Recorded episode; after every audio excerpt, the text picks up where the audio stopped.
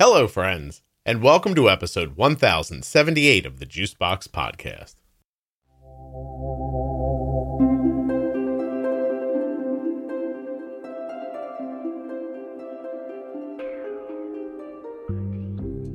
Okay, guys, I have got a great episode here for you. It's it's two episodes in one, honestly. Today's guest is Kim. She's had type 1 diabetes for 32 years. We're going to talk about her type 1, where she lives, a benign tumor that was found in her brain.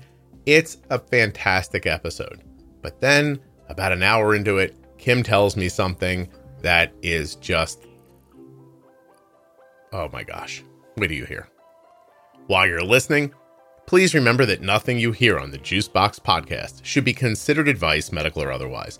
Always consult a physician before making any changes to your healthcare plan or becoming bold with insulin. I'm going to be saying this for a little bit because Apple really kind of screwed us with this new podcast app. So if you've upgraded to iOS 17, you want to go into the podcast app, go to your library, touch Juicebox Podcast, top right corner, three dots, then settings, then scroll to automatically download, and then go to the bottom, all new episodes.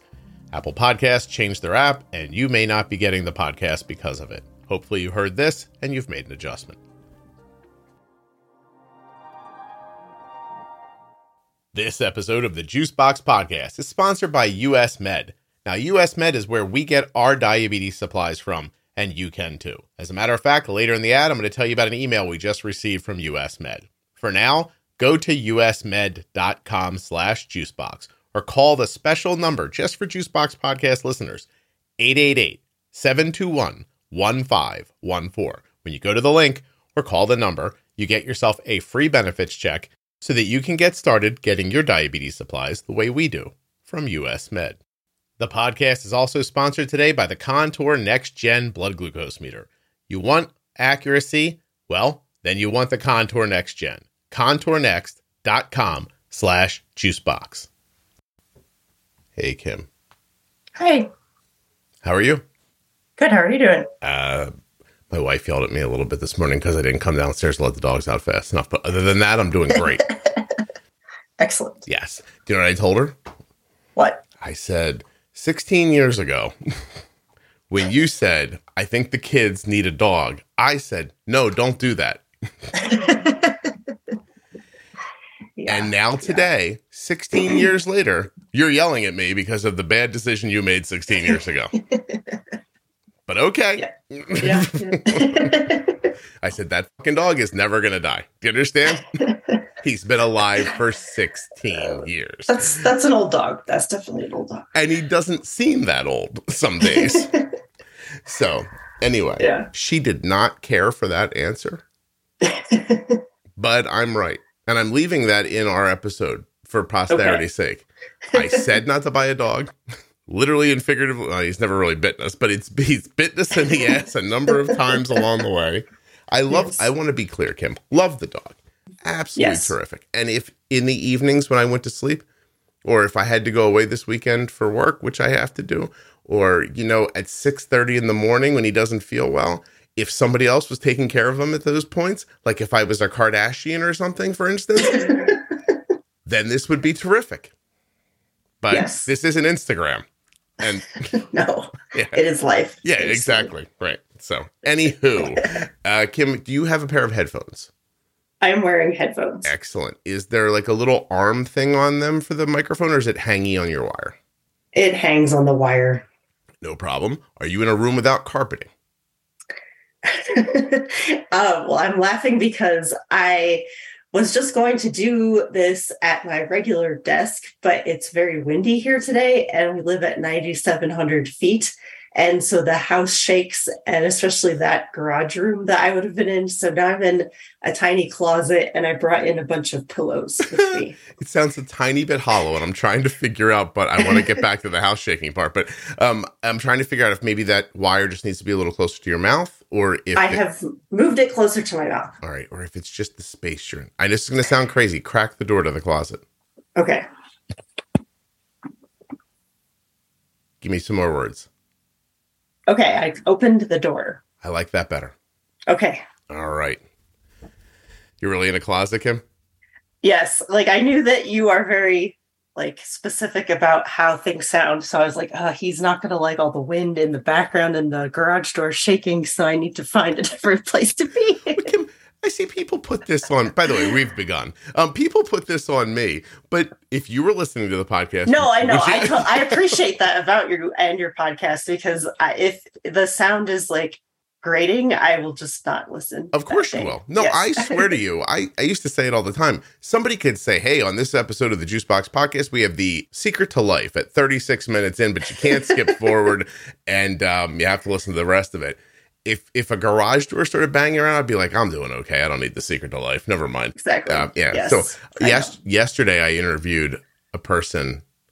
So interesting. I interviewed a person whose father is really famous, but Hmm. she didn't want anyone to know that. Oh. And so the whole time I was like, oh, come on, let's talk about it for five seconds. But we never did, and it was fine. but not the point. The point is, they had a really great microphone setup. And as soon as she Oh. came on, I could feel my whole body relax.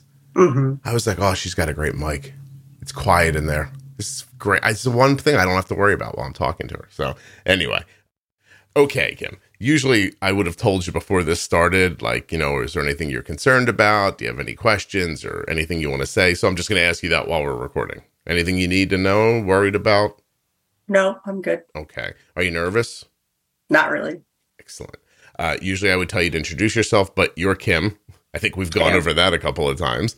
You have type 1, I do. and I know you've had it since 1991. So I'm just going to throw that in there, and we'll do the math together. 2001. I did it last night to practice 32 years. Did you, Kim? I was gonna, I was gonna teach people how to count. I was in 2001, and then 2011, then mm-hmm. 2021. Now it's 2023. So 21, 22, 23. It's 32 Yep. years. And it was April 1991. So we are actually Oh. fully completed that year. Yes. 32 years Yes. on, on the button almost. Yeah. All right. All right. Well, that's fine. That sounds good. Been a lot of fun, has it? Sorry. oh, you know, I don't know. I mean, there's that whole thing where it's like, I don't know what my life would have been like without it. And, but I do kind of think in ways it has been better for it. I mean, I don't want it, but I know, like, it's basically made me who I am. So it's hard to say. Are you saying it's like exercise? I don't know what that analogy would be. You don't want to do it, but when you do oh, it, when no, you do that's it, the thing. I like better. exercise. That's why I was oh. confused. Oh, confused. Kim, oh. what is wrong with you? you know, it was funny. I was going to say something that would have been inappropriate based on something you're going to say in the future, but I'm going to jot it down so I can remind people after it comes out how I almost said something very, I think would have been hilarious, but then would have been inappropriate. anyway. Okay. Um, okay, so Kim, so you're diagnosed at how old? Because how old are you now? My birthday is next month. So I was eight, almost nine years old. Oh wow, so you're you're going to be 40? 41. 41. Wow. Is that exciting? Sad? How do you feel about that? Um, it's fine. I don't really feel any different, so I don't worry about it too much. I think that too.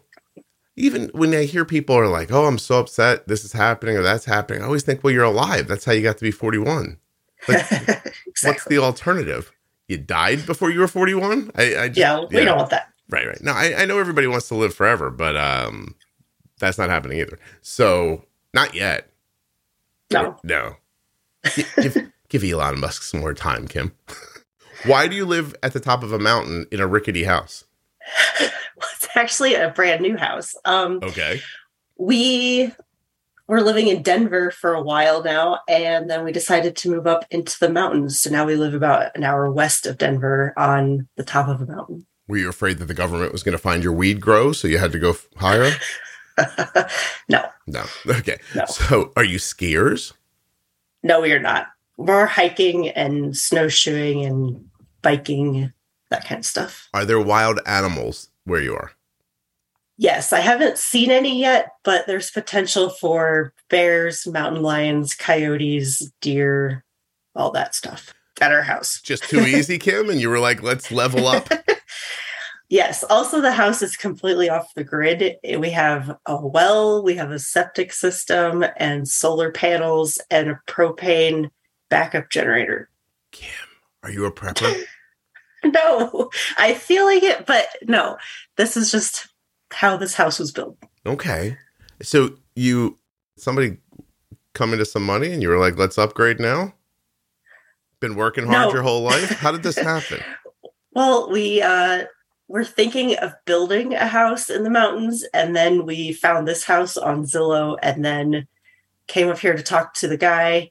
And we are and so it has a, an amazing view. That that's the thing. Being on top of the mountain, we can see like the entire, like the Continental Divide and the, the Rocky Mountains. And so we're not like, so we're still not quite far enough west that we're like in the Rocky Mountains, Mhm. right? Like range legitimately. So like we can see them from our house versus if because like if you're living in them, you can't see them because you're in them. So we're still out far enough, like in the foothills, to be able to see all the mountains. So the view was a million dollar view. So we went for it. Hmm. Th- this man you breezed over, did you feed him to a bear and just take his house? How did that go?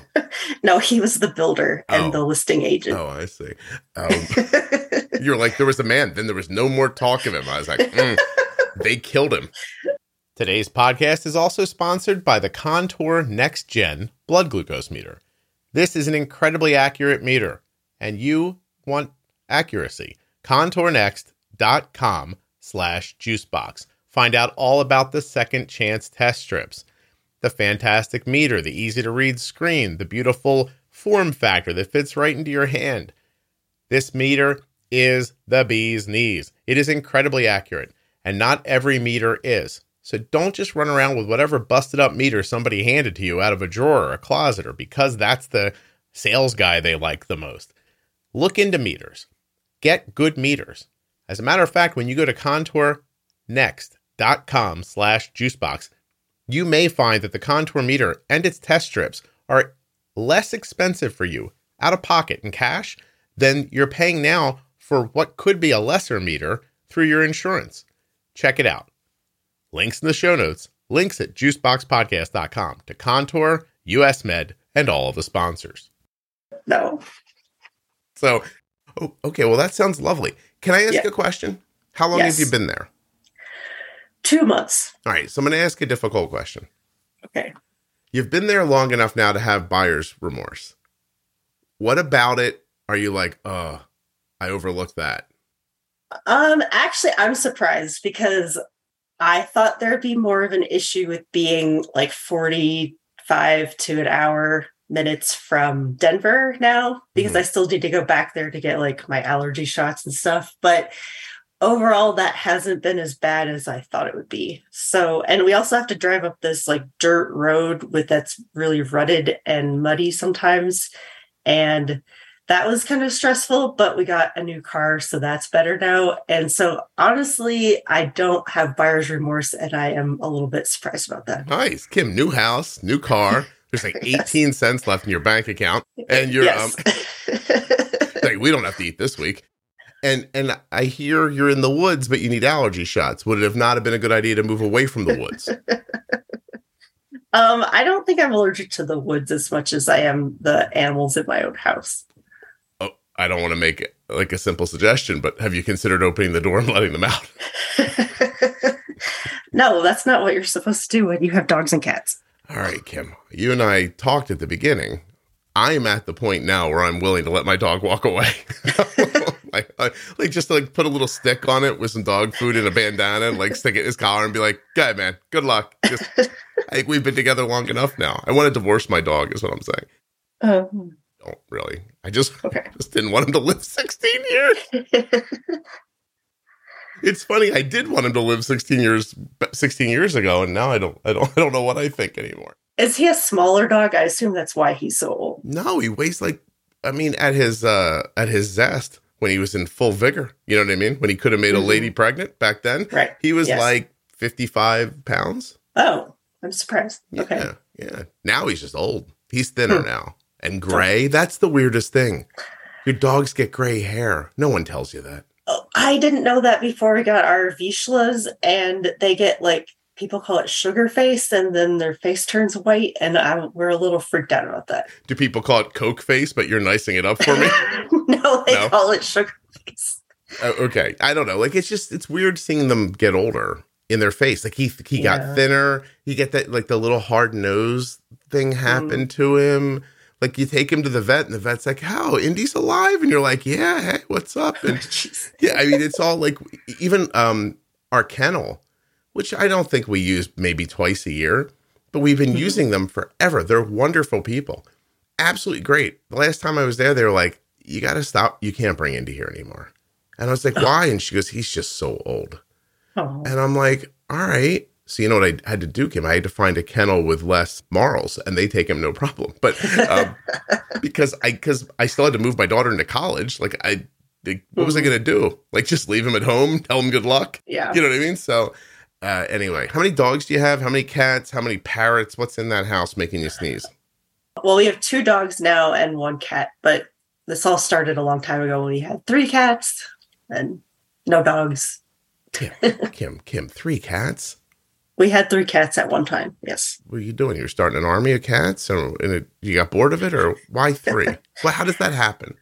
Okay, so we had one cat that we got when we were in college, and then we got a second cat like a year later, and then they got older together, and then we got the third cat when they were about 10 or 11 because we needed to be able to cycle through animals like so that we weren't left with no animals. And that was that was the plan as laid out by my husband. And so then the middle cat died and then we had the two cats and then when the oldest cat died then he got the dog in 2020 Are you people hippies or something? What's going on? Like, just don't. No. Oh no, not a hippie. i don't think so All right, you don't think so? Uh, my my son this years ago, my son's uh, a freshman in college. He calls up and he goes, uh, "Kid down the hall got a chinchilla in his room." And I went, "Are you allowed to do that?" And he goes, "No, no, we are not allowed to do that." And so they hid that that animal for like a that kid hid that animal for like a year and a half in there. oh my gosh I, I don't know. All right. So diabetes, huh? Uh, I guess Yep. the obvious question here around type 1 is did you have any concerns moving such to such a rural place? I didn't, um, because I haven't had to call the emergency people in a long time. Like, it, not since I was a kid. Like, I haven't had to use a glucagon since I was a kid. My parents, on the other hand, were like, "How are you going to live up there?" And they're gonna, it's an hour to a hospital. And I was like, "Well, actually, the neighbors below us, one is an emergency room doctor, and the other is a rheumatologist. So." There is medical professionals nearby. It's just it would be a while to get to the hospital. But no, generally I wasn't worried because like with Dexcom and everything now, like if I just don't worry about that being an issue. And otherwise I don't I can't think of any other emergencies that could happen. Do you work I do. out of the house or Yeah, we both work from home. I'm a CPA. oh. Oh, oh, I have so many questions about that, but don't worry. I'll Okay. ask I'll ask them later. People are like, "Do not ask her accounting questions before you talk to her about her diabetes." So, I guess I kind of want to like there's an elephant in the room as far as I'm concerned because I can see your little intake questionnaire. I'm almost embarrassed to say that last night my wife's like, Do you record tomorrow? I said, Yeah, tomorrow at 10 o'clock with a lady who has type 1 and she had a benign brain tumor. And my wife goes, Why do you sound excited by that? I'm like, Doesn't that like doesn't that sound interesting? And she's Yeah. like, Probably not to her. And I was like, No, I know, but to me, I think it's gonna be very interesting. So how old were you when that happened? How did that present?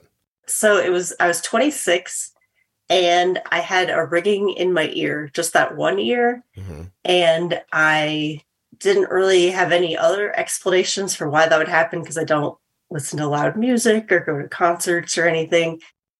We had moved to Washington, D.C. pretty near about that time, and I got a new endocrinologist. And then it was like my first appointment with him. And he was like, Do you have any other concerns? And I was like, Well, this isn't like for you, but like I have this ringing in my ear. And so then he gave me the name of uh ENT doctor in the building and said to go see him. Hmm. And he talks to you and then decides to image your brain. Yeah, so I got lucky because that doesn't always happen. So I did go to the ENT, and then first he did a hearing test, um, and I had some hearing loss in that ear that I hadn't noticed, and so then he knew that something was going on, and luckily, he then ordered an MRI and then we saw the tumor. Wow. And tell the people it's catnip, right? It got in your ears and, and it, it grew in your head. no. no. How does that ha- any any of that in your family line? Anything like that? No, no, no. So it is.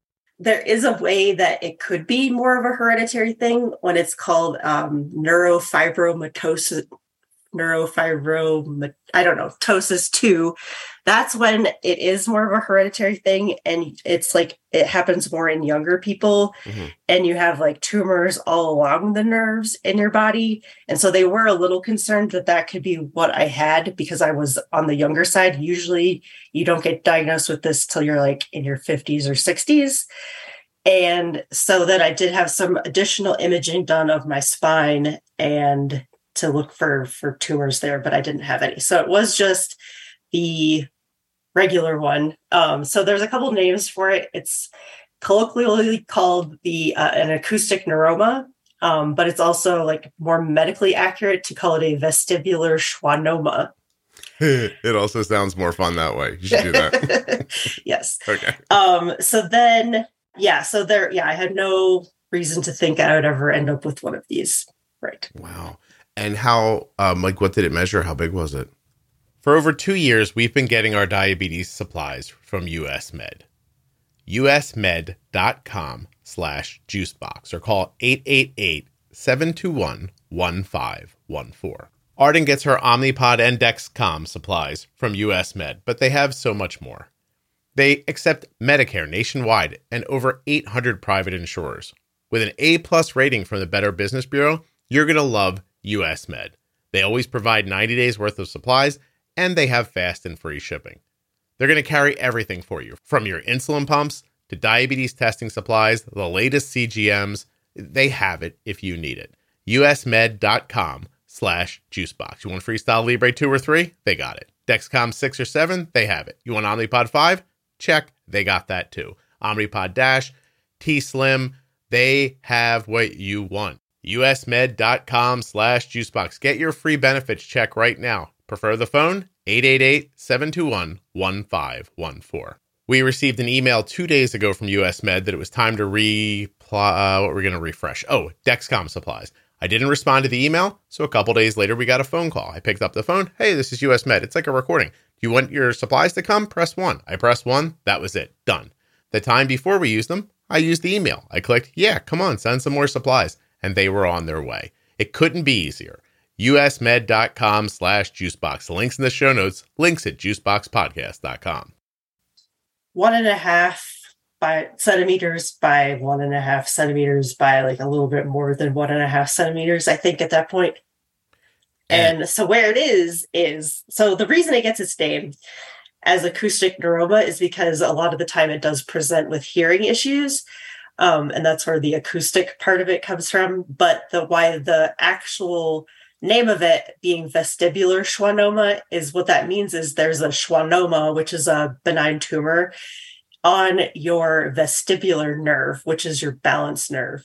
And so in your brain there, the the hearing nerve, the balance nerve, and your facial nerve are all bundled together and they go into your brain like through your ear canal not your canal, but like in your brain, there's a passageway that these three nerves go through to get to the where they're coming from and then to your brain. And so so that a lot of the time because the tumor is growing on the balance nerve, it will affect the hearing nerve and the facial nerve. And so that's that's the lay of the land there. Wow. And and for you it was just it was ringing at first.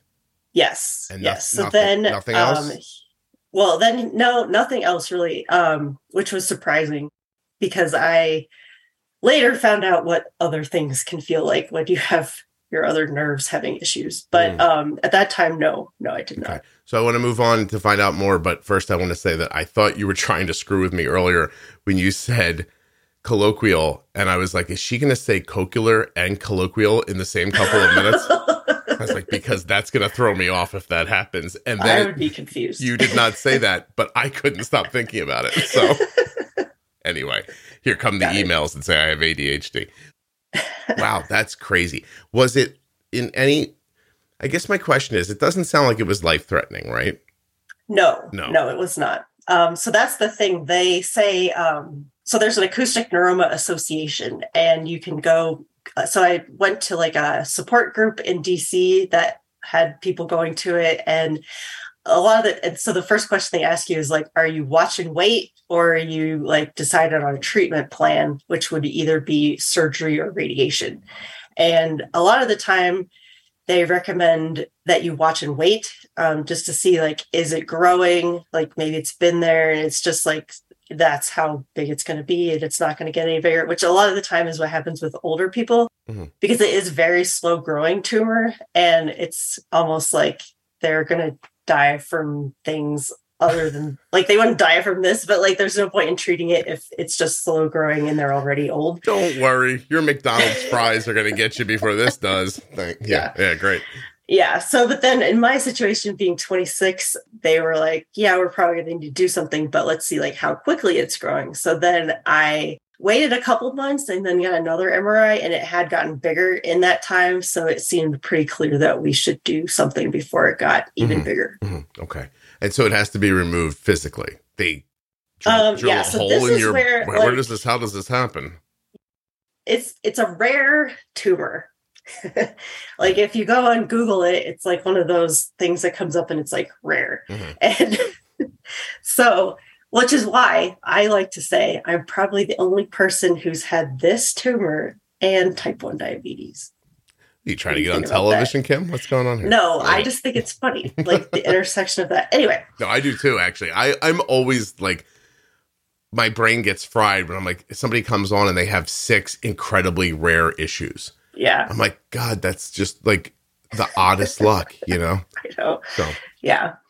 Because it's rare, you have to go to a place like a hospital that with doctors who do this a lot sure, in order to like get a good result because it's a very small space um, that they are working in, especially if they're going to be doing surgery to physically remove it because it's just it's a very very tiny space in your head. Mhm. At the time, like I said, we were living in Washington D.C., so I went up to Johns Hopkins and met with doctors there. Oh, first I met with doctors at Georgetown because that was nearest, and then went up to Hopkins. And then there's also a like standalone kind of clinic hospital in LA that does this a lot um, called the House Ear Clinic. And so I also sent my stuff to them to look at to give me a, like a third opinion. So like this is the sort of thing where like it can because it is slow growing, you don't need to rush into anything and you should get multiple opinions from Mhm. different doctors about a treatment plan because like it you don't want to have to do it more than once and there's just a lot of options but it's also a lot to decide yeah. I was gonna say because what happens? I mean, it's like if I go to three people and I say, "What color do I paint my garage?" and somebody goes purple, someone says red, and someone says blue. You're like, "Uh oh." Is that how it goes, or what? Were they pretty similar? it can be so a lot of the time if you go to a person who does surgery like physical surgery they're going to recommend that option because that's what they know and if you go to a radiation specialist they're going to recommend that because that's what they know luckily in my situation being as young as i was even the radiation specialist said i should do surgery because there hadn't been enough time with like you know seeing what happens to people who had radiation you know 40 years later there hasn't been enough of that Oh. for them to be confident in recommending that to someone who's 26 Ah, you got the "I'm not going to kill you" answer. yeah Yeah, yeah I got so you. Okay, so everyone recommended that i do surgery so that was that made that easier to decide that part and then it was like where do i want to do it and then i did end up having that done at johns hopkins hospital oh, that's a good hospital. So, um, kind of lucky you're in that part of the country, I guess, when that happened. yeah How Yeah. long? How long did it take you to figure out what to do? I, the diagnosis was like in August 2008, and then I had the surgery in February 2009. And I had decided to do that probably by Thanksgiving.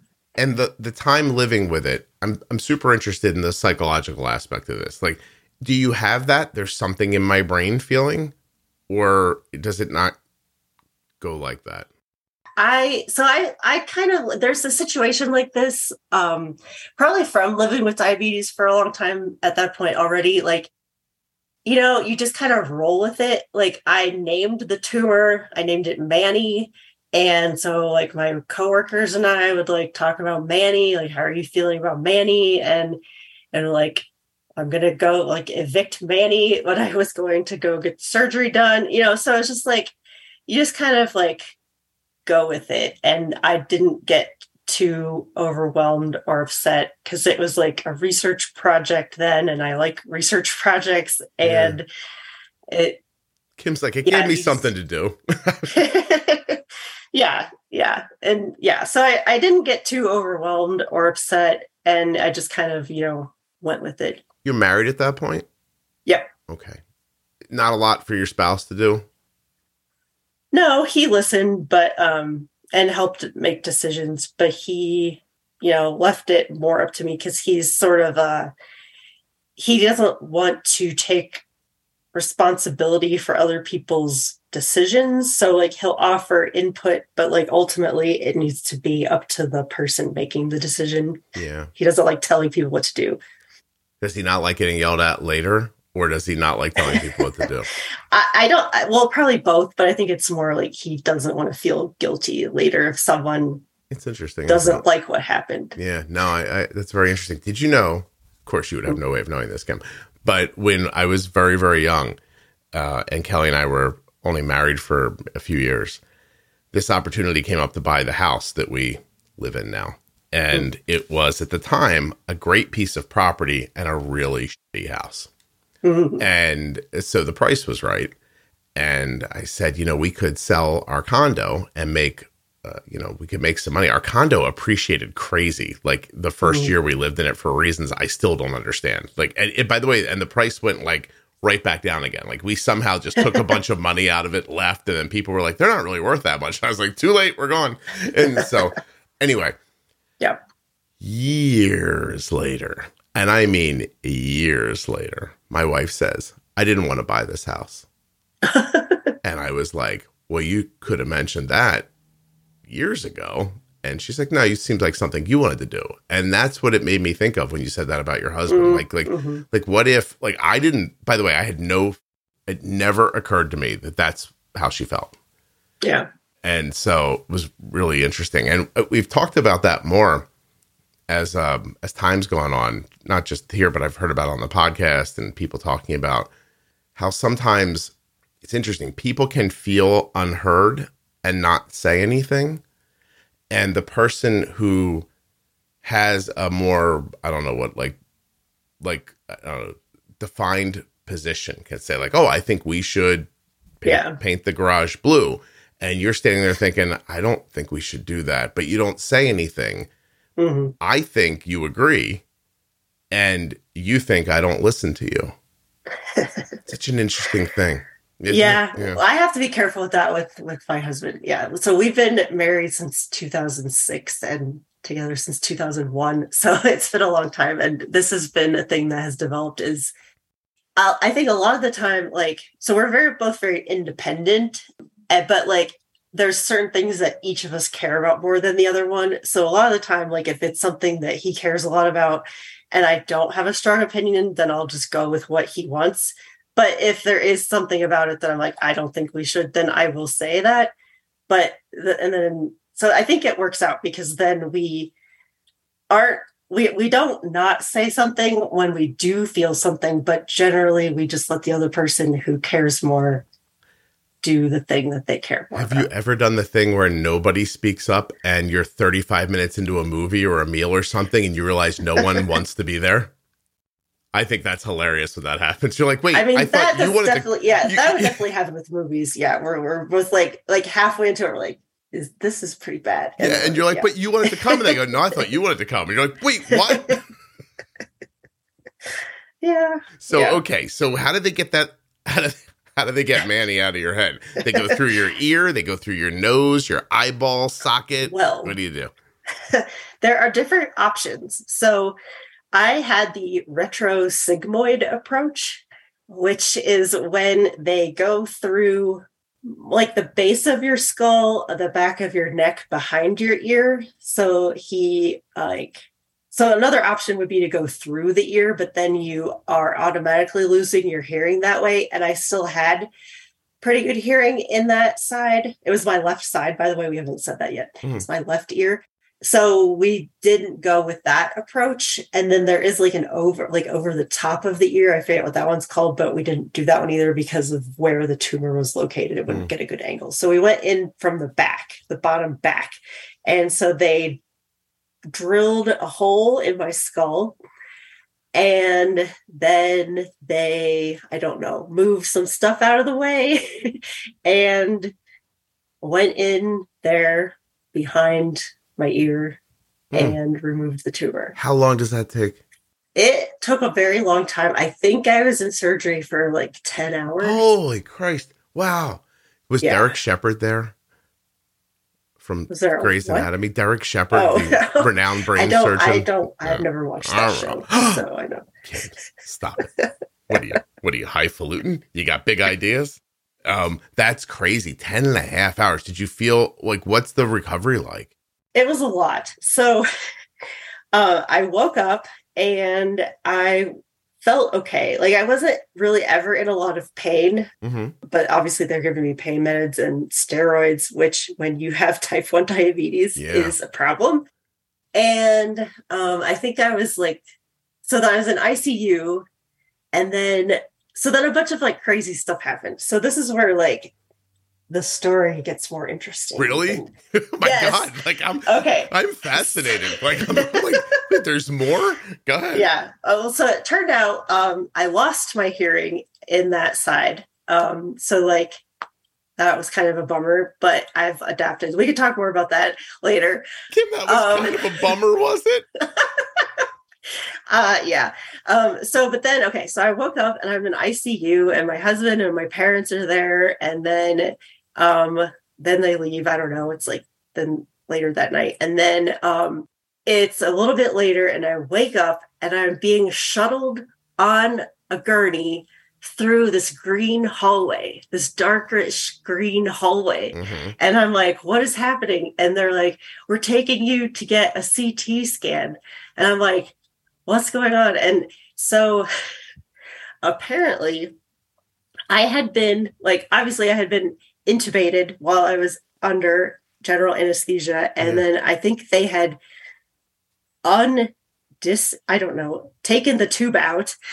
But then I developed breathing problems later that night. And so they were taking me for a scan to see if there was something physically wrong inside of me. I don't know where exactly.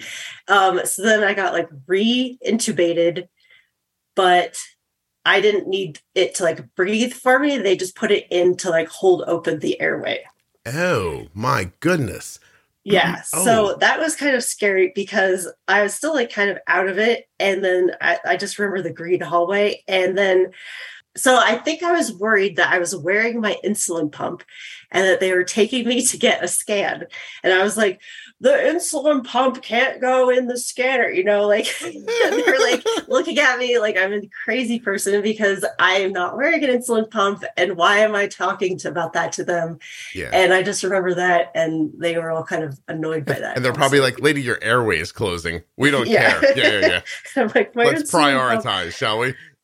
The next day my husband comes back to the hospital and he's like what's going on and they're like they didn't call you last night he's like no and they're like oh well she she stopped breathing and then he was like why didn't anyone call me I love married people. He's like, yeah, she'll be fine. I'll go home. No, it's no big deal. Well, he couldn't stay there.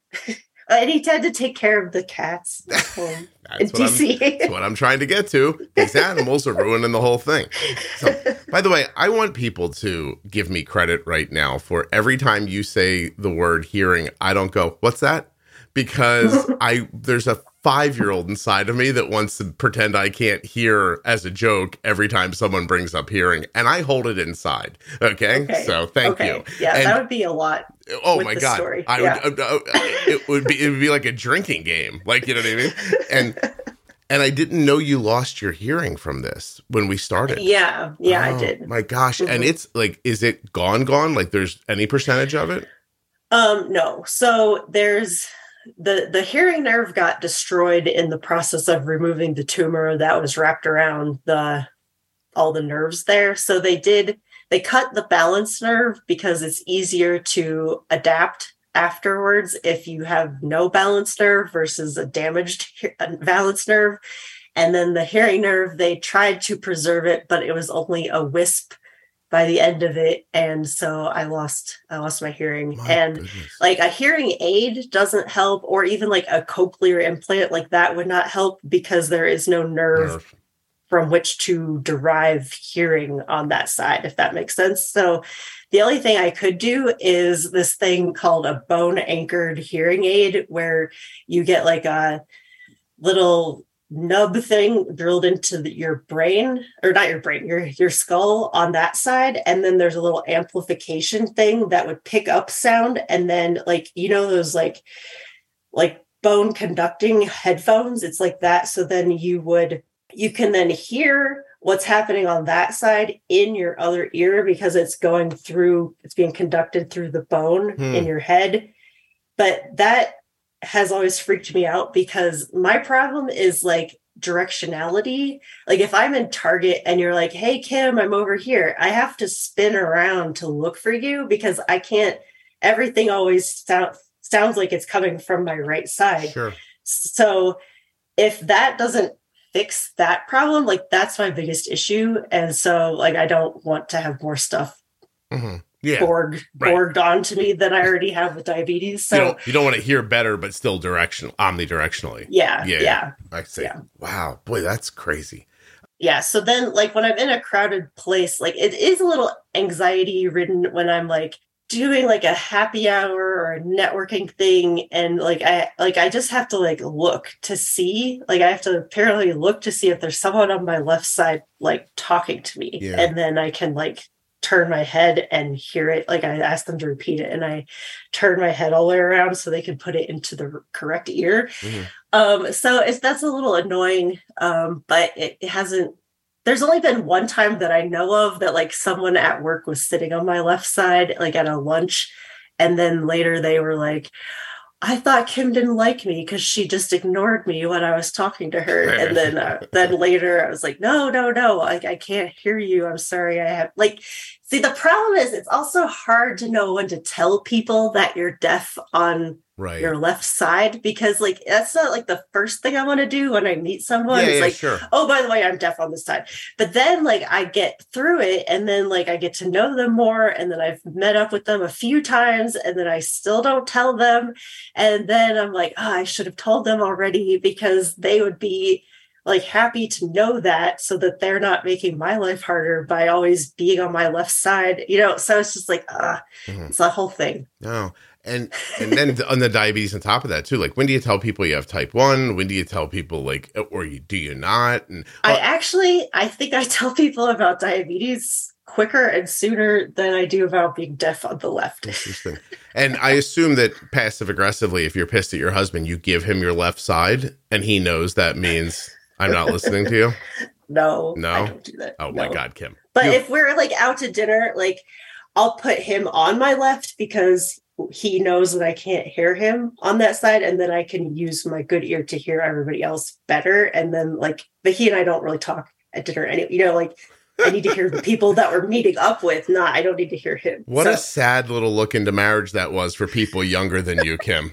Like when I go out to dinner with other people, my husband, I put my husband in the spot where I can't hear him because we weren't going to talk anyway. it, it works. There's like a 25 year old right now going, "What? Wait, what? What happens if I get married?"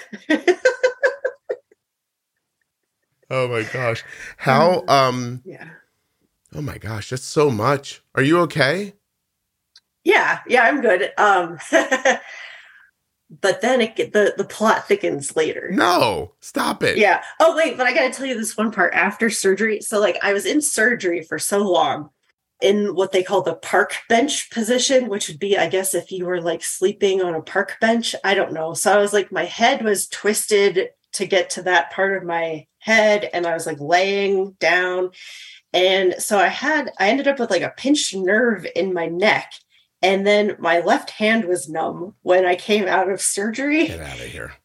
And it took a couple months for all the feeling to come back in my hand. How was your um, diabetes control as a young person? It was good. It, and what does that mean? I would say like like A1C what like what would be Yeah, yeah. Yeah, I mean, Yeah, how, what yeah. were your outcomes like?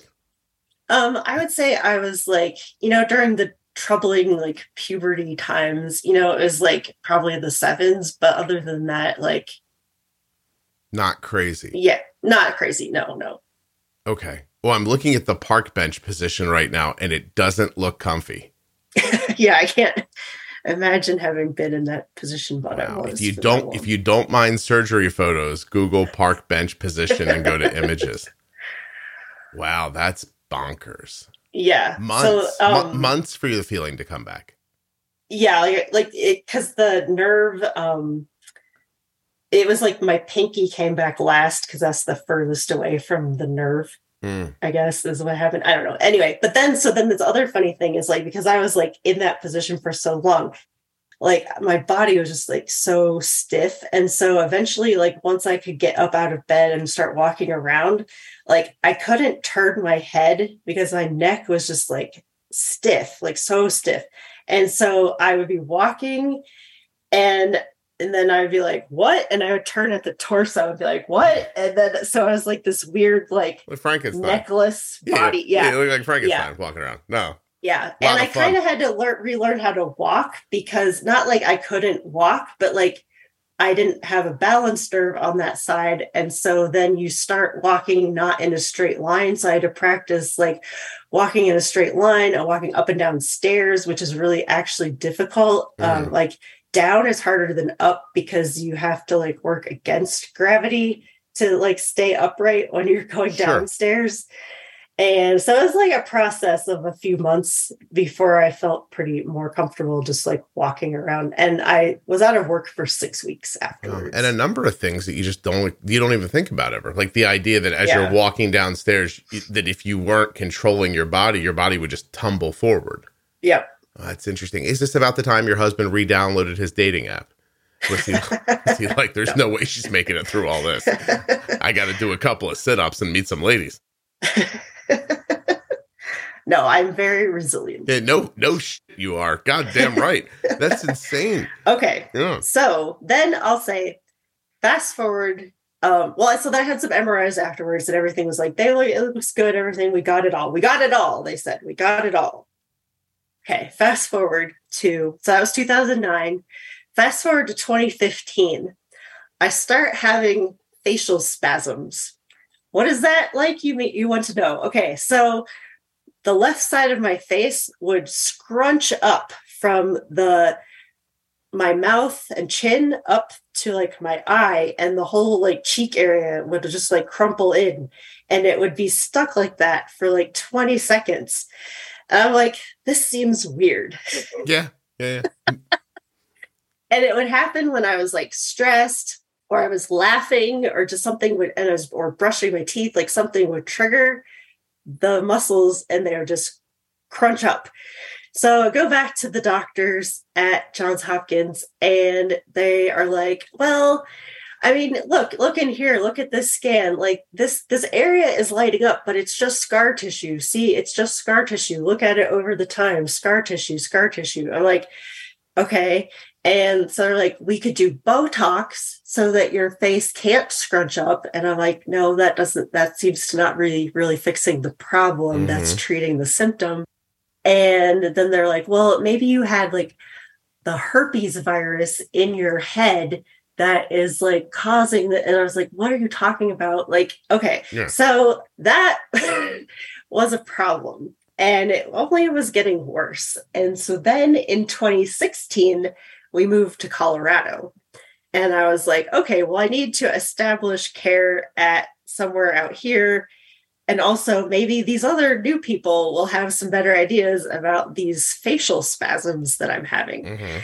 So I go meet with like the same kind of doctor here. So there's a there were two surgeons. There's the otolaryng like neuro otolaryngologist, which is like the more like in the brain, ear, nose, and throat doctor surgeon guy. And then there's just like a neurosurgeon who's good at surgery in the brain. Um, so I met with another like otolaryngologist here.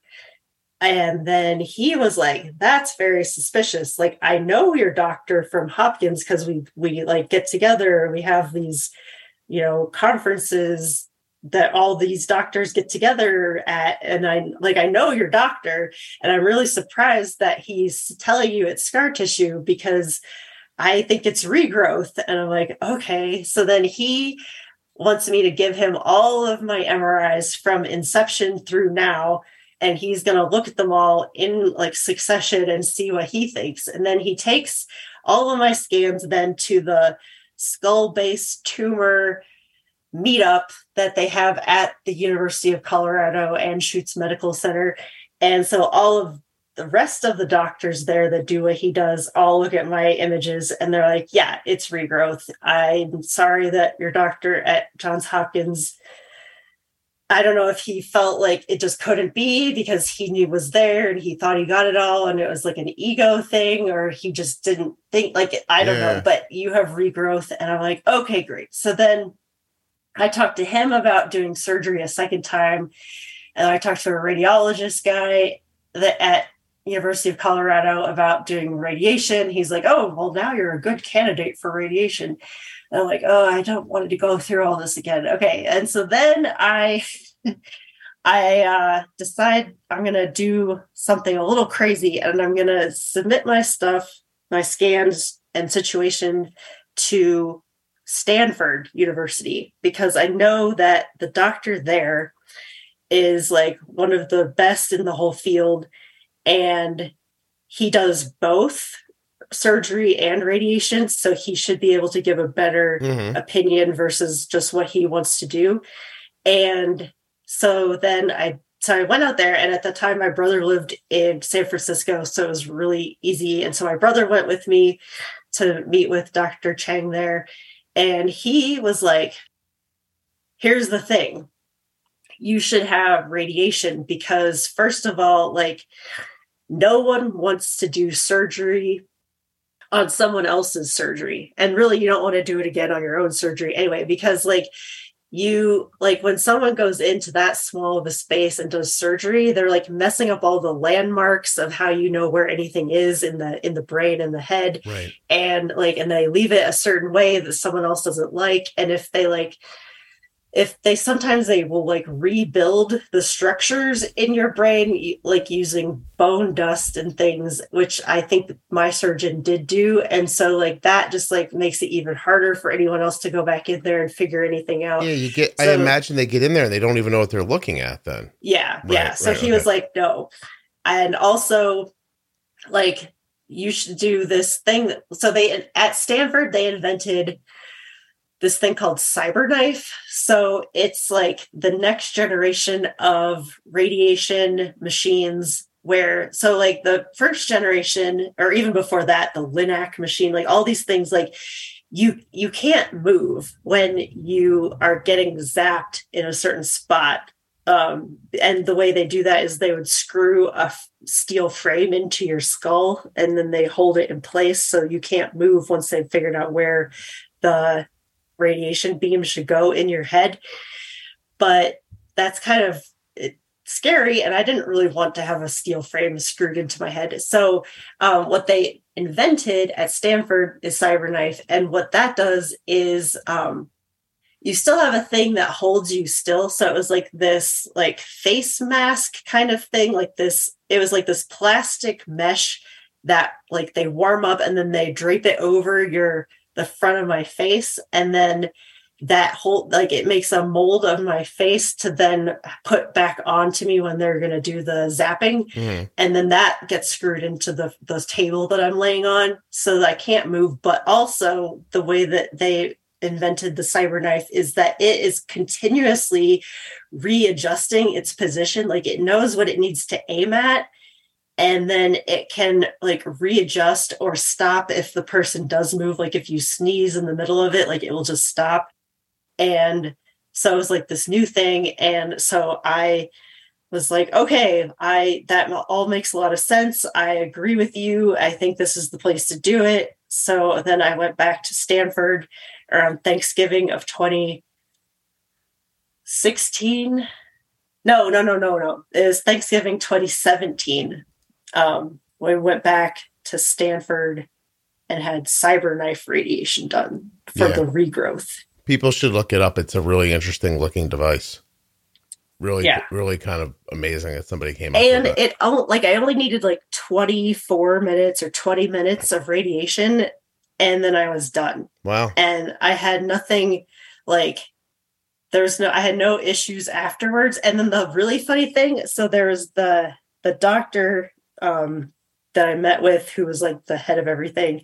And then there he works with the radiation surgeon to like to figure out like how many units of radiation they're going to do and how to like program the machine to do it. Mhm. and that guy so i had been reading on the acoustic neuroma forums that like people still get prescribed steroids after the radiation. And i was like ah, i really don't want to deal with steroids so i asked that the radiation guy i was like so i've seen that like a lot of the time people take steroids after do i really need that like because i have type 1 diabetes and it just makes everything hard and then he get this he was like I also have type 1 diabetes and I totally understand. And no, you don't need steroids. We usually just give them to people so they feel like they got something.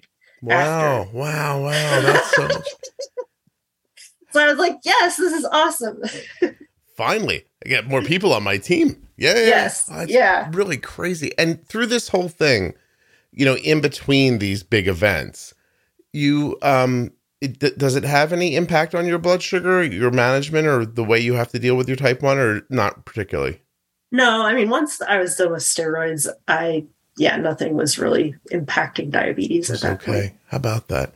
So, is that kind of what you meant earlier when you said that you're? I mean, you didn't come right out and say you're grateful to have diabetes, but that's about what you said. You said, you know, like did it prepare you for this? I guess is the question. I would say in a way, because I mean, like, I'm accustomed to dealing with things that I can't change. Mhm. and that are like life impacting medical thing. Yeah. So I think I just it wasn't like a new thing to have something to deal with, basically. Like I think some people live their lives expecting like a straight path with no impe- and no impediments, and you're accustomed to being somewhere and your blood sugar getting low or having to remember to do something before you do something else or change a pump on your way out the door like that kind of stuff and so when Yeah. somebody starts laying obstacles in front of you you're like all right well we'll just go past we'll get past these things Yeah, yeah, Yeah. exactly. Yeah. and it's perspective hmm wow that's really crazy wow kim Yeah. is it So now I am what, like six, five, seven? I don't know. See, I am not good at math either. Aren't so you a 2017 CPA? till now. no, you don't need to know math to do accounting. you need to know the need to- laws yeah. yeah. yeah. Um, so anyway, I have had periodic MRIs as follow-ups at different intervals since then. And so far, see, I thought that I would be like freaking out about having radiation because I want to know everything right away. Like I'm a, like I'm very impatient and I want to know everything. And this is gonna take time for it to like do its thing. But I haven't been as worried about it as I thought I would be. And actually, I don't really ever think about it at all. So, but on the scans since then, it has been the tumor has been like shrinking a little bit and like looking like it's dying, which is what it's supposed to do. So it will just be a dead thing in my head, and that's that's okay. Wow. And you don't see them other places, like they haven't appeared on your spine or other places like that. So No, honestly, no. it's a lot of good news. Yeah. Yeah. All right. So you're telling me that the other week, as I was leaving my accountant's appointment because he was preparing our taxes, and I asked Yes. him this question, and he pulled out a calculator, and I Mhm. thought, that's not difficult math. Why did he just grab a calculator? I'm not the only one. oh, interesting. like for also the software like a lot of time like i work in excel a lot excel's going to add it for me i don't need to add up all these numbers or Mhm. like in the tax software like you just need to know where to put in the numbers and it will do its thing like i don't need to do a lot of manual adding except with years sometimes Kim, this is reinforcing my idea that society is being held together with a lot of luck. What do you think? and computers and computers. How, Kim, here's a question for you. I have no overhead. Mhm. Why won't the government help me? it's not my fault that I built a business that needs a few thousand dollars worth of equipment and a room in my Uh, house. Why am I being punished? I am being punished, aren't I? um you could hire someone to do I talked to the guy about that, tasks for you it's not a one to one thing. It's not like if I pay someone a dollar, I save a dollar. no not directly no Right. So if I hire somebody, I lose more money. you could gain time Oh, that's what every accountant says, and that's bullshit. I don't need time. I need to buy a house on a mountain one day, or like more probably more likely pay for like some lady to change my diapers is probably what I'm really saving for. right But right, you're like, yeah, probably. well, no, we have to like we don't have kids, so we're like, what are we gonna do? Well, those cats are just to eat you. They're not to help at all. Yeah. Can you imagine if at the end you're just like, oh no, a bear's to find us eventually? I guess that would work out. And the rheumatologist moved out years ago. yeah. Oh my gosh. Do you have a four by like a four wheeler, like an ATV? No. Other people do. I, I don't know that we need one at this point. We upgraded to a Ford Bronco so that we have more of a truck truck kind of car to get us up here. Look at Yeah. you. Fancy people moving up into the hills. The locals, there's no way the locals like you, am I right? Uh, I had jury duty last week at in this county, and there I had told them that I had just moved here because I ended up on the jury, and then you had to like tell them about yourself. And they were like, oh, we know who you are. Don't worry. Yeah, yeah. and then the, the one guy, like he lived there his whole life, and he was talking to this other guy, and he was like, "The yuppies." I'm like, oh, "I know I'm a Denver yuppie. I guess I just am a Denver yuppie. It is what it is." They're already spreading like bear stuff on your house to draw them to you. They're like, we'll get rid of these people, no trouble. Yeah. Wait till they Yeah. wake up to a bear standing in their driveway leaning on their Bronco. They'll be out of here in five minutes. We can have the place back. They're going to turn your house into a commune garden. No, no. oh, yeah. I mean, what would grow in Denver? Nothing, right? At that height? tree, maybe a, some sort of a pine tree. Um, Yeah. Okay. So, a couple of things. I'm glad you're okay. I have no recourse uh, tax wise. Is that what you're telling me? Um, no, just No. make less money, then you won't have to pay as much tax. I have to tell you, it's interesting when you hear somebody say something like that. Like, you know, really, if you pay, if you made less money, you'd pay less taxes. And I'm like, ok- okay. So I shouldn't try to be successful with this. I know, I know. It's it's not fair to the normal people that this is how it works. Yeah, I'm not wealthy. By the way, Kim, I don't want to give off the impression that I like. There's piles of money in the corner. I don't know what to do with them. Like, you know, like it's not. Right. It's. Yeah. I work myself all year. When I get done, I'm like, this is what's left. I'm like, okay. Yeah. No, I understand. It's like it's Yeah. it's you know what it's enough to make you want to do. Keep working.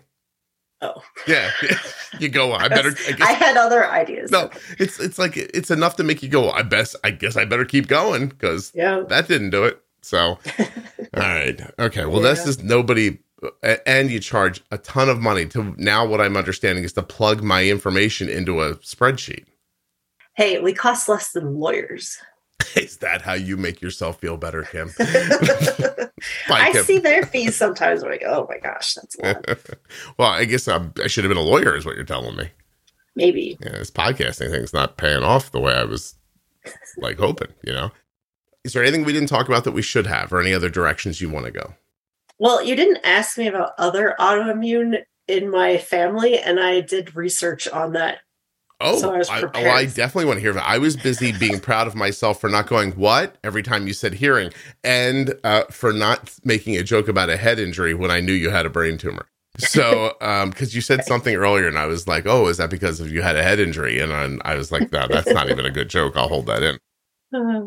So you have. Well, how about you? First of all, do you have anything else?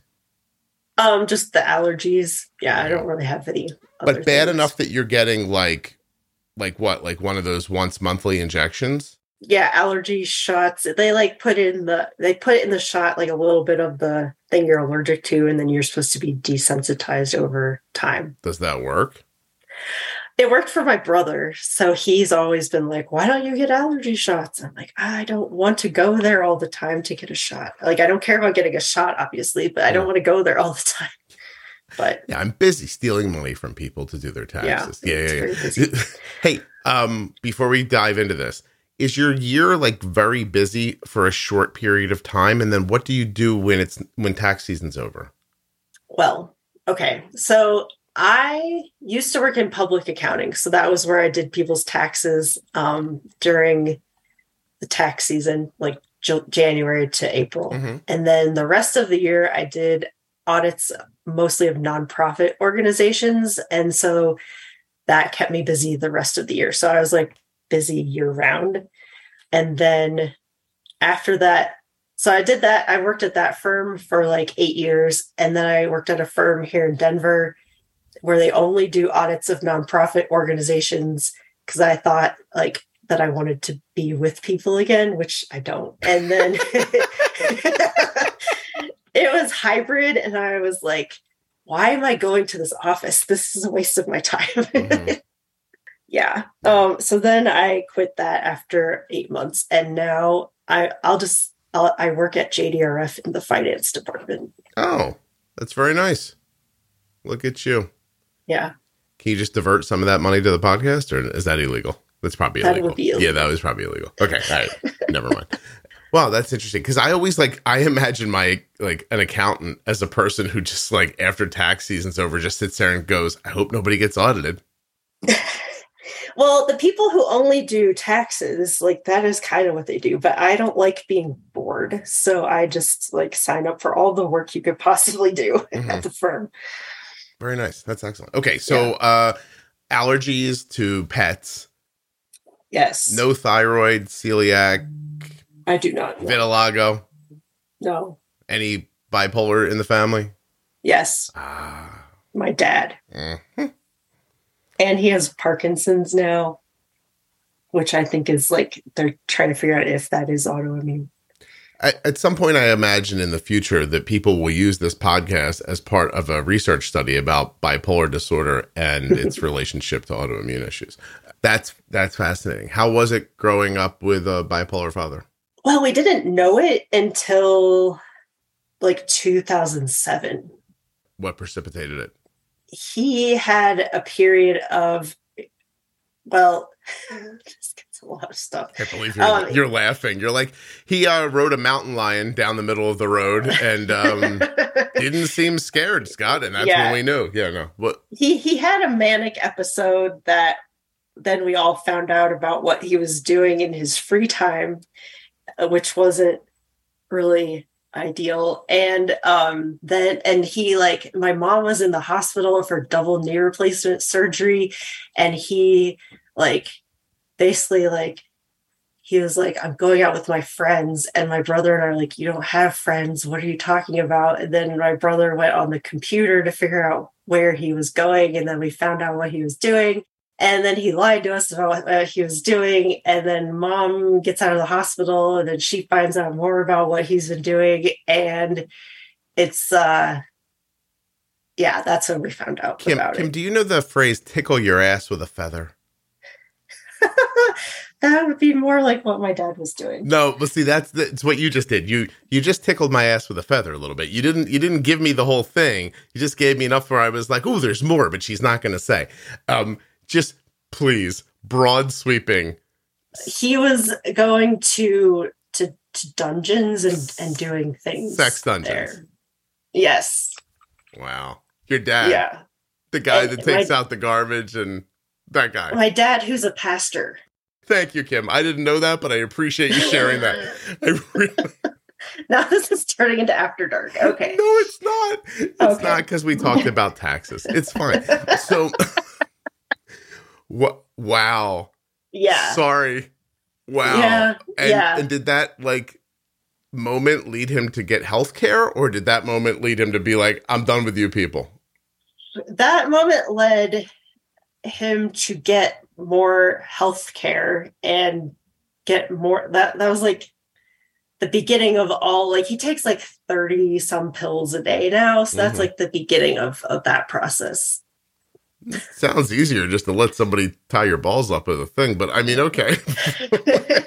the 30 pills is a lot. well with parkinson's and everything no. Oh, yeah, yeah, I'm sorry. Yeah, Yeah. yeah, right, Yeah. right. Wow, that's um how often does that come up at family events? well it's never we never have really like talked about it a whole lot as Oh. a uh-huh. family I like my you were brother Catholic. and I i, talk about it and Yeah. like, talked with my mom a little bit but we've never really talked about it with my dad and at this point i don't think he even really No, no, I wouldn't knows be. what no. he was doing and No. yeah so Yeah, just I, I didn't mean with him. I meant like when you and Oh. your brother are sitting together. Do you ever just look at each other and go, "Hey, how about that time we found out Dad was Yeah. going to a dungeon? periodically i would say every couple of years we're like yeah that was that was- up, huh?" that was yeah it was Does it make you worry about your mental health? Do you think like, "Oh, well, I I'm looking out for that for myself," or is that one of the reasons you didn't have kids? sometimes I think about it. So my brother also had OCD. Um, Mhm. and so like I am generally a very anxious person. Um, so I don't think I need to worry about it. Like I've talked to people and they're like, you don't need to worry about it. Like also if you were doing something, if you were being manic and, and all that, like we would tell you like, so yeah. Hmm. Wow. so did you, in hindsight, do you look back and see his behavior being different, or was he just masking it somehow?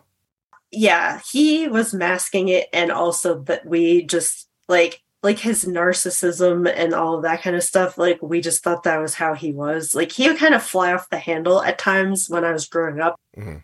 and like i just thought that was just how he was but now like knowing that he has bipolar disorder i think that's what it was Yeah. but we just didn't know then I'm so disappointed that I said masking it, not gag balling it a minute ago.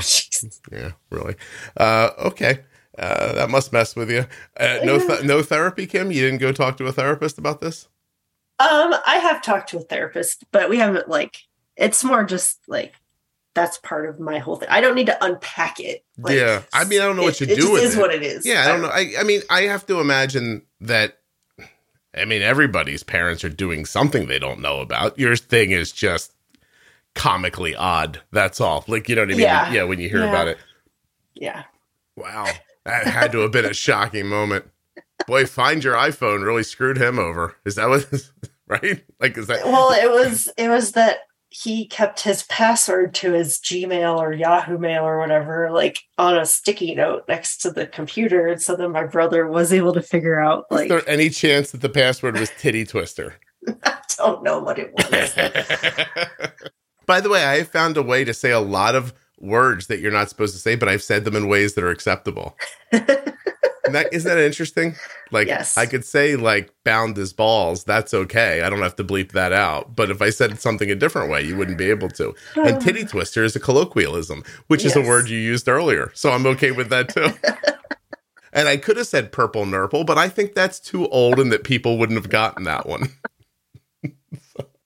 Holy hell. That's a great mm-hmm. story, Kim. You should be a stand up uh, comic, by the way. no, no, no, no. No, and then because every time people don't like what you're saying, you would turn your left side to them and just pretend it wasn't happening. I really see, I think you've got 15 minutes in you easily. Wow, that's I, something. yeah, I might, I might. No kidding. And your Yeah. husband, is he just scared off to the side waiting for this ride to end, or has he been okay with all this? He's okay. Like he and my dad never got along, so it's okay. It's because your dad asked to spank him and he said no, probably. No, it was because my dad, he's he like because we were in Ohio and then my dad, we were gonna move to Chicago after we graduated from college. And then my dad was like convinced that he was my husband, not my husband yet, was going to take me to Chicago and abandon me there. like a Western film from the 1870s? no. Don't let him move you to the Dust Bowl. He'll leave you for another woman. Yeah. Like, well, that, then yeah. that was the joke that I was like, right now, like this time, I was like, now my dad thinks that he's going to take me up to this rural house and abandon me. yeah. Well, that this he might be right about. It. You're definitely getting fed to a bear at some point. and he's, your husband be like, I don't know what happened. Actually, it's a good thing you recorded this because when you turn up dead, they're going to use this. So be careful. And you won't hear the bear coming. So you're in no. trouble. You know what I mean? Right. Do you ever think about I would I have to be honest with you. If I moved somewhere where there was a bear, I'd park my car on top of the front door, dive out the front door into the car and drive away. I think you just don't want to leave food outside, which we have not been doing. So I think we're going to be okay. Mm, okay. I'm just saying. People moved out of the woods on purpose. You know what I'm saying? That you went back. Yeah, they did. You did it all backwards. It used to be, by the way, people made money to get away from wildlife. You're like, no, no, no.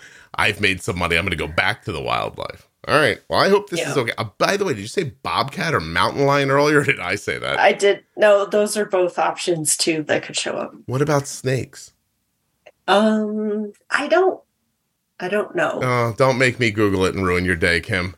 What? Wait. Well, it's okay. It's a, it's it's fine. Like there's there's rattlesnakes like oh my god trails and things. Oh my god! But I'm... it just depends on your elevation whether or not they're going to be there because they I'm they stay under tree line, but I think we're still under tree line here. So they're definitely, uh, yeah, I'm going to go. There could be snakes out there. Yes. Absolutely insane. What you just said made me think. Uh, like I don't know why Denver's not a desert.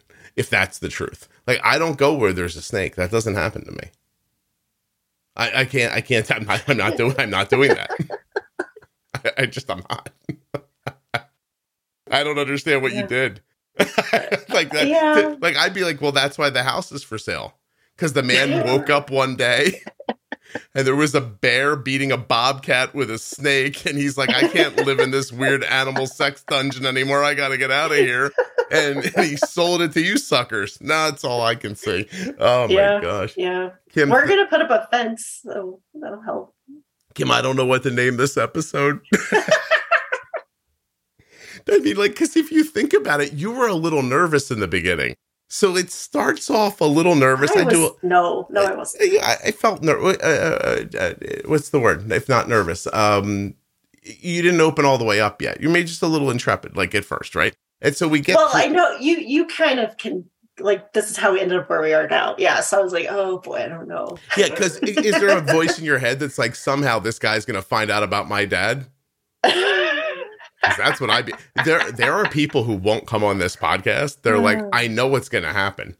You're gonna yeah. get, you're gonna get me comfortable, and we're gonna start joking and talking. And the next thing you know, I'm gonna say something I don't want anybody else to know. And I'm like, yeah, that's the whole point of the podcast.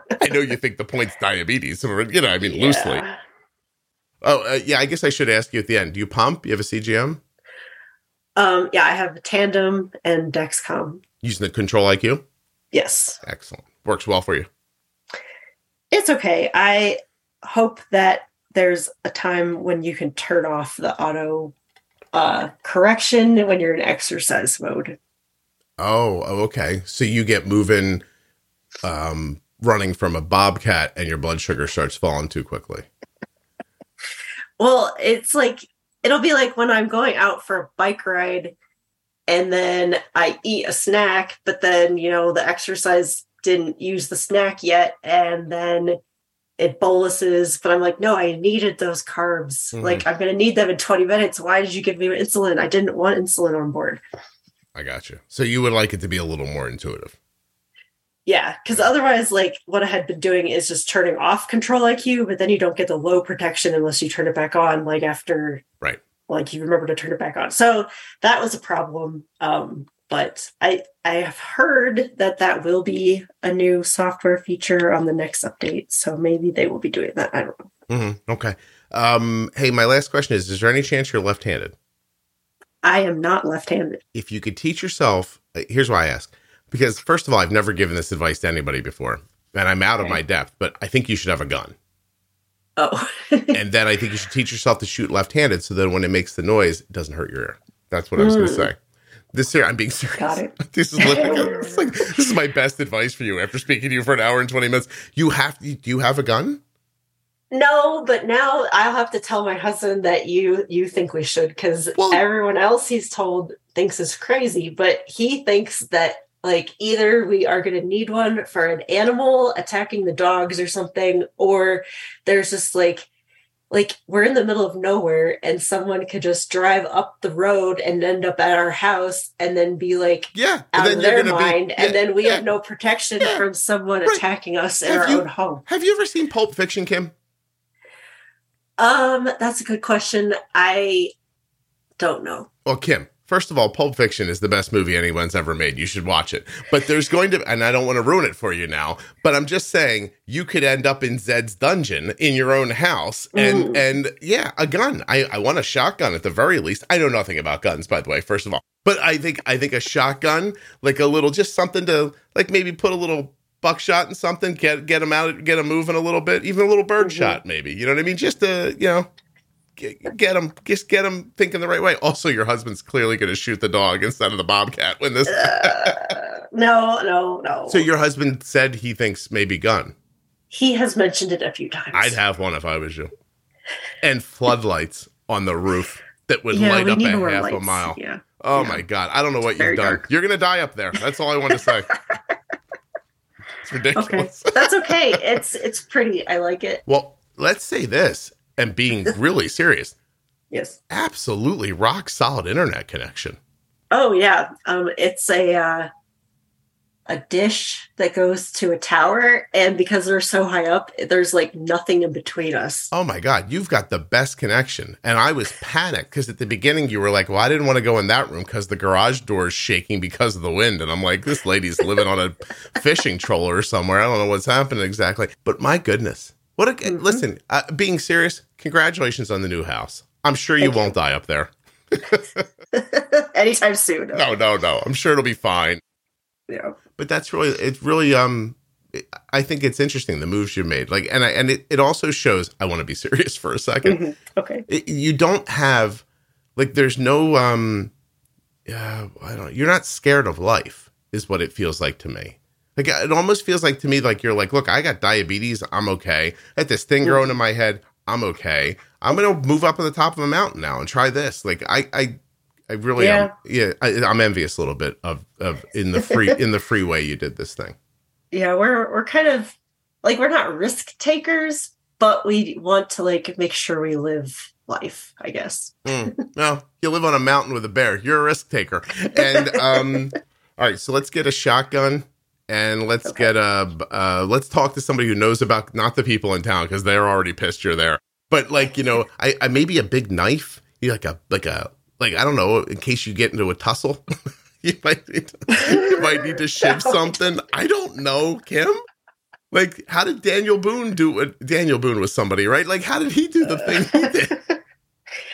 I always just think of the Revenant and and Leonardo DiCaprio fighting the grizzly bear, but these would be black bears, so it's not. Oh yeah, it's much bad. easier to beat up a black bear. You'll be fine. You don't know what you're talking about, Kim. You got to get on the internet and properly scare yourself. Maybe. All right, you're gonna have like a 12 gauge, like five minutes from now. You're gonna be in the Walmart, like, I need a gun. Hello, anyone? They're gonna be like, Yeah. Oh, us. Another one of these ladies buying a gun. That Bronco's right. never been off road. That's what they're gonna say when you pull away. oh my God, Kim, you're terrific. Thank you so much. I appreciate this very much. Thank you. Yep, hold on one second for me.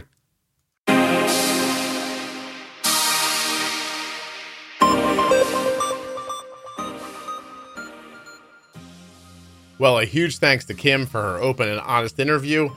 And we're also going to thank US Med, usmed.com slash juicebox or call 888-721-1514. I'd also like to thank Contour, makers of the Contour Next Gen Blood Glucose Meter, and remind you to go to contournext.com slash juicebox to get the most accurate meter that I've ever used. Check out the Juicebox Podcast private Facebook group, Juicebox Podcast Type 1 Diabetes, And of course, if you're an Apple Podcast user, head into those settings and choose all new episodes. Thank you so much for listening and for supporting the show. I'll be back very soon with another episode of the Juicebox Podcast. Next week, December 11th, 12th, and 13th. What are you getting? What are you getting? Brand new Omnipod 5 content. Make sure you're subscribed and following.